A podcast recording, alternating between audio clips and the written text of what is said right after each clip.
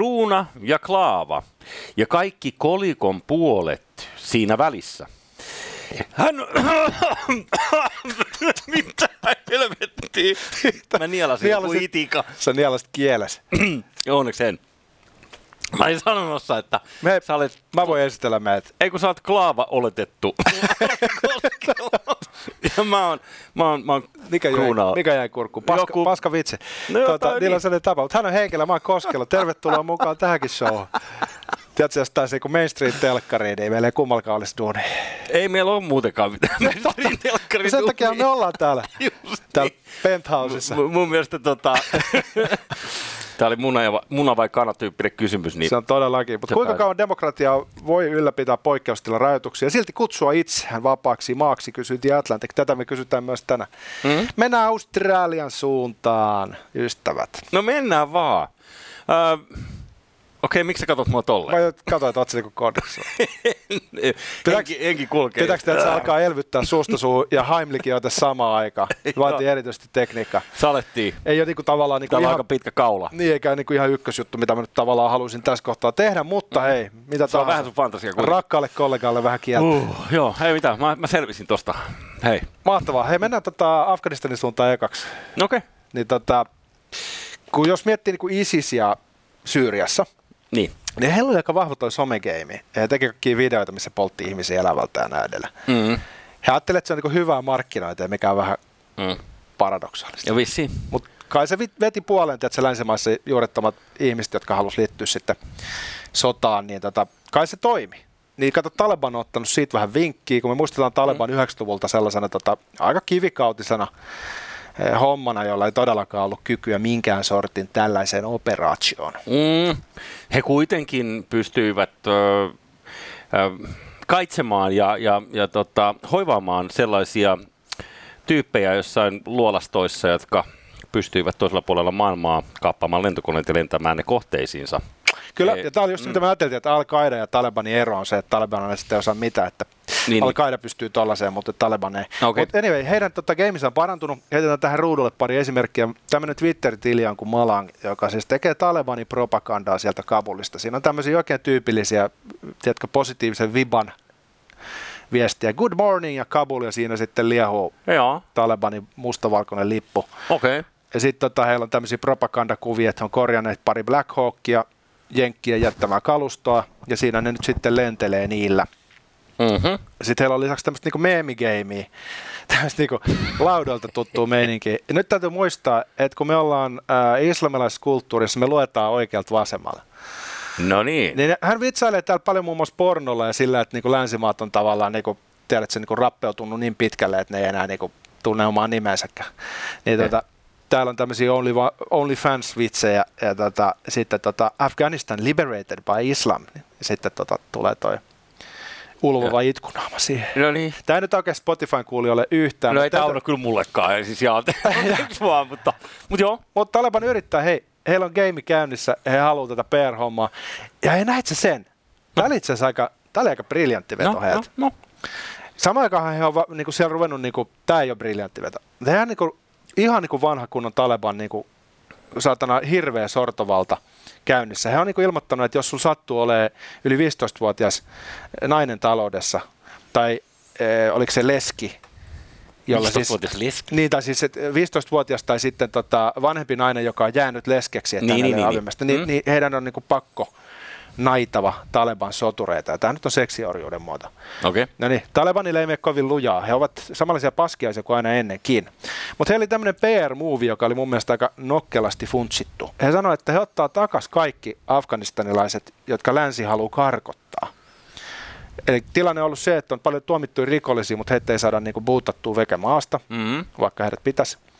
Niin tota, mielestäni Taleban tekee aika onnistuneen PR-siirron, koska jos sä mietit laita oikeistoa ja itse asiassa aika paljon maltillisiakin ihmisiä länsimaissa, niin he päivittelee sitä, että miten voi olla, että me ei päästä edes niinku rikollisista eroon, joille ei mikään oikeus oleskella maassa. Mm. Niin Taleban sanoi, että joo, me otetaan ne backi. Varmaan ampuu sitten lentokentällä, kun Mm, no, no, ottaa passia ja Niin. ampuu tai jotain. Kyllä, nice to see you. niin. Mutta tavallaan niin tuolla voidaan niin kuin, tietyllä tavalla niin kuin, kosiskella. Kyseessä on hyvin marginaalinen pikkuasia, mm-hmm. mutta tuolla voi kosiskella semmoista yleismielipidettä. Ää, lännessä. Ja tämä on nyt niin mun mielestä näkynyt tässä uudessa Talibanissa, he yrittää tämmöistä gameia, että he vähän yrittää meemitehtailua. Kyllä. Ja sitten tekee tämmöisiä poliittisia moveja, jotka on selkeästi suunnattu kansainväliselle yleisölle. Ja tämä nyt ero siihen 90-luvun Talebaniin, joka ei, Joo. ei, ei tuollaisia funtsinut. Joo, tämä on vähän niin kuin Himin musiikkivideossa aikanaan Saksassa, ää, niin si- siinä piti olla pornoa ja nopeat leikkaukset. Se oli ainoa, se, se oli ainoa mitä se piti olla.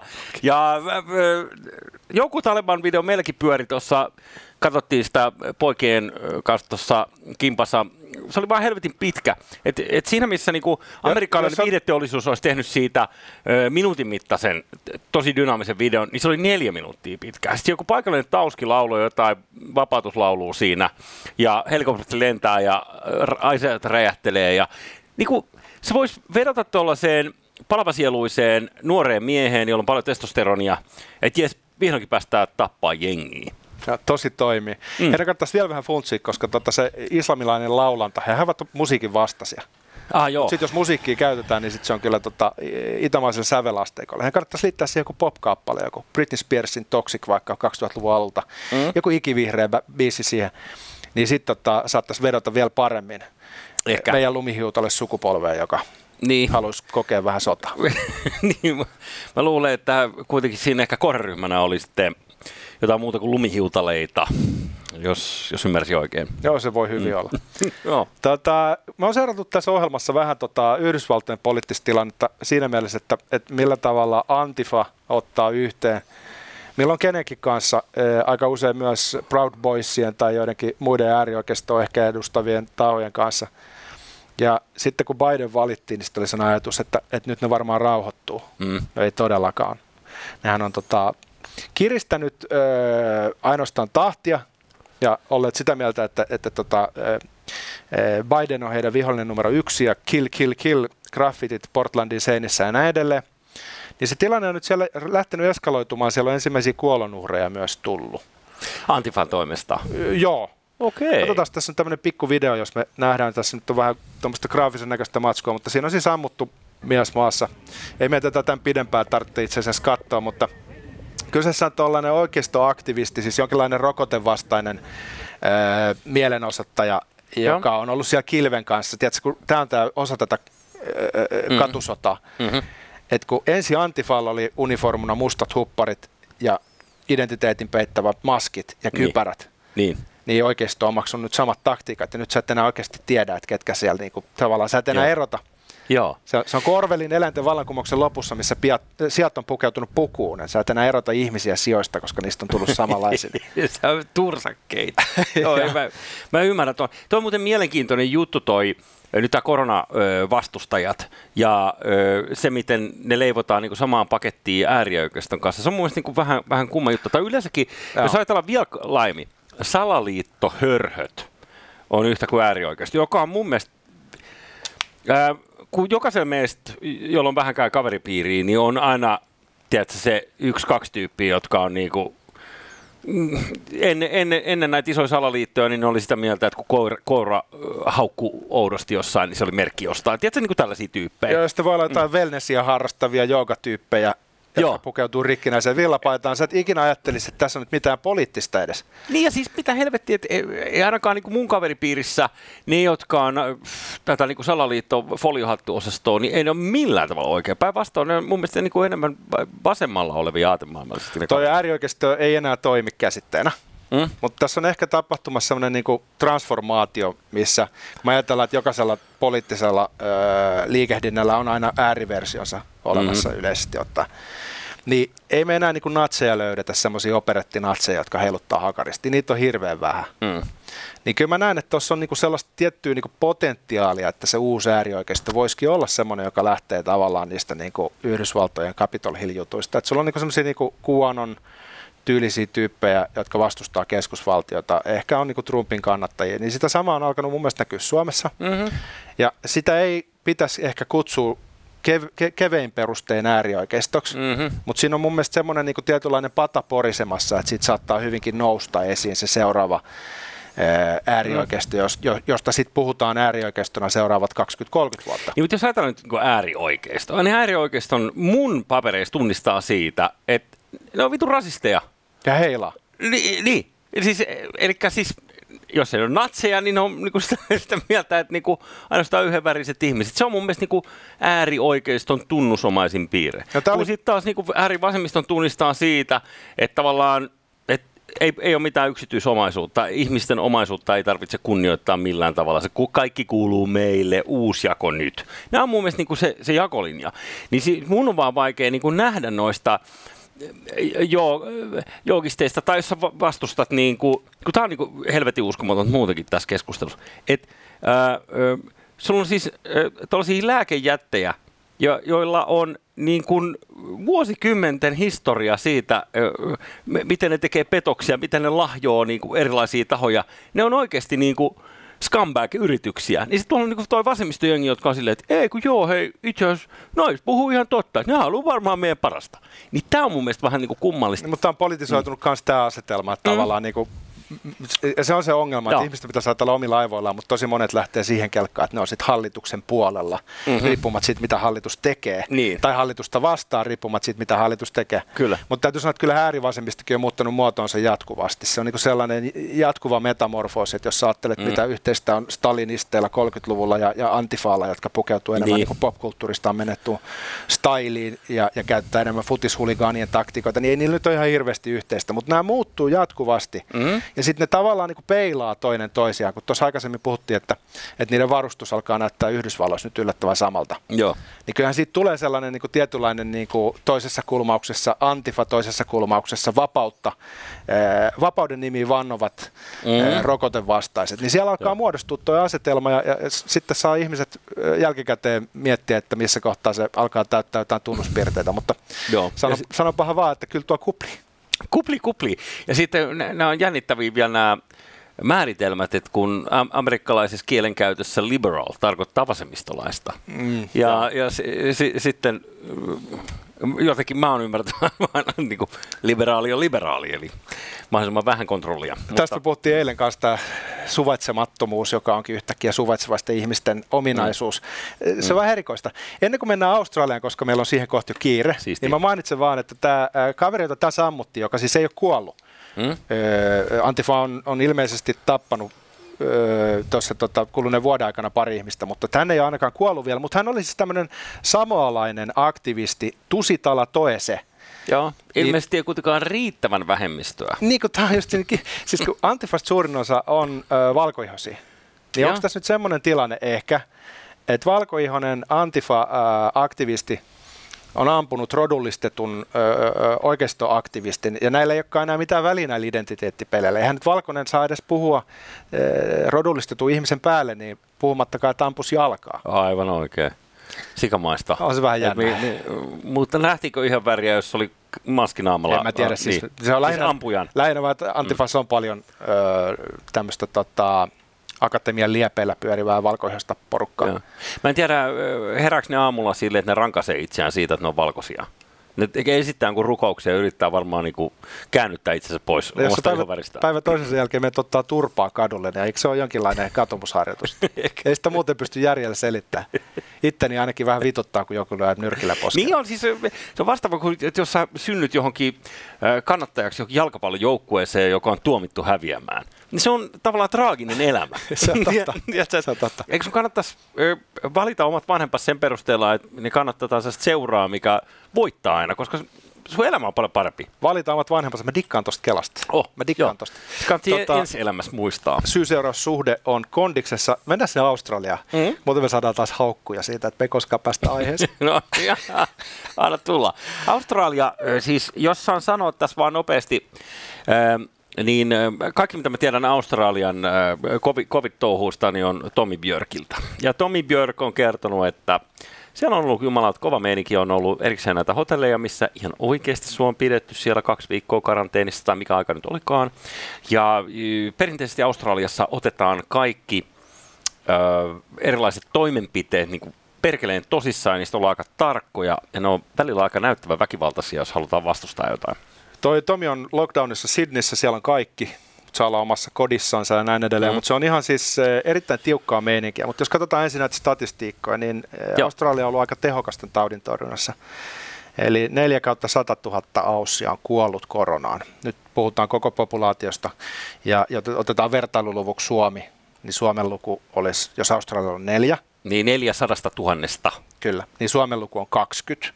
Joo. Suomi ei ole saari ja näin edelleen. Meillä on pysynyt yhteiskunta suht hyvin snadisti auki Mhm. ainakin. Joo. Niin Jenkkien vertausluku olisi sitten 194.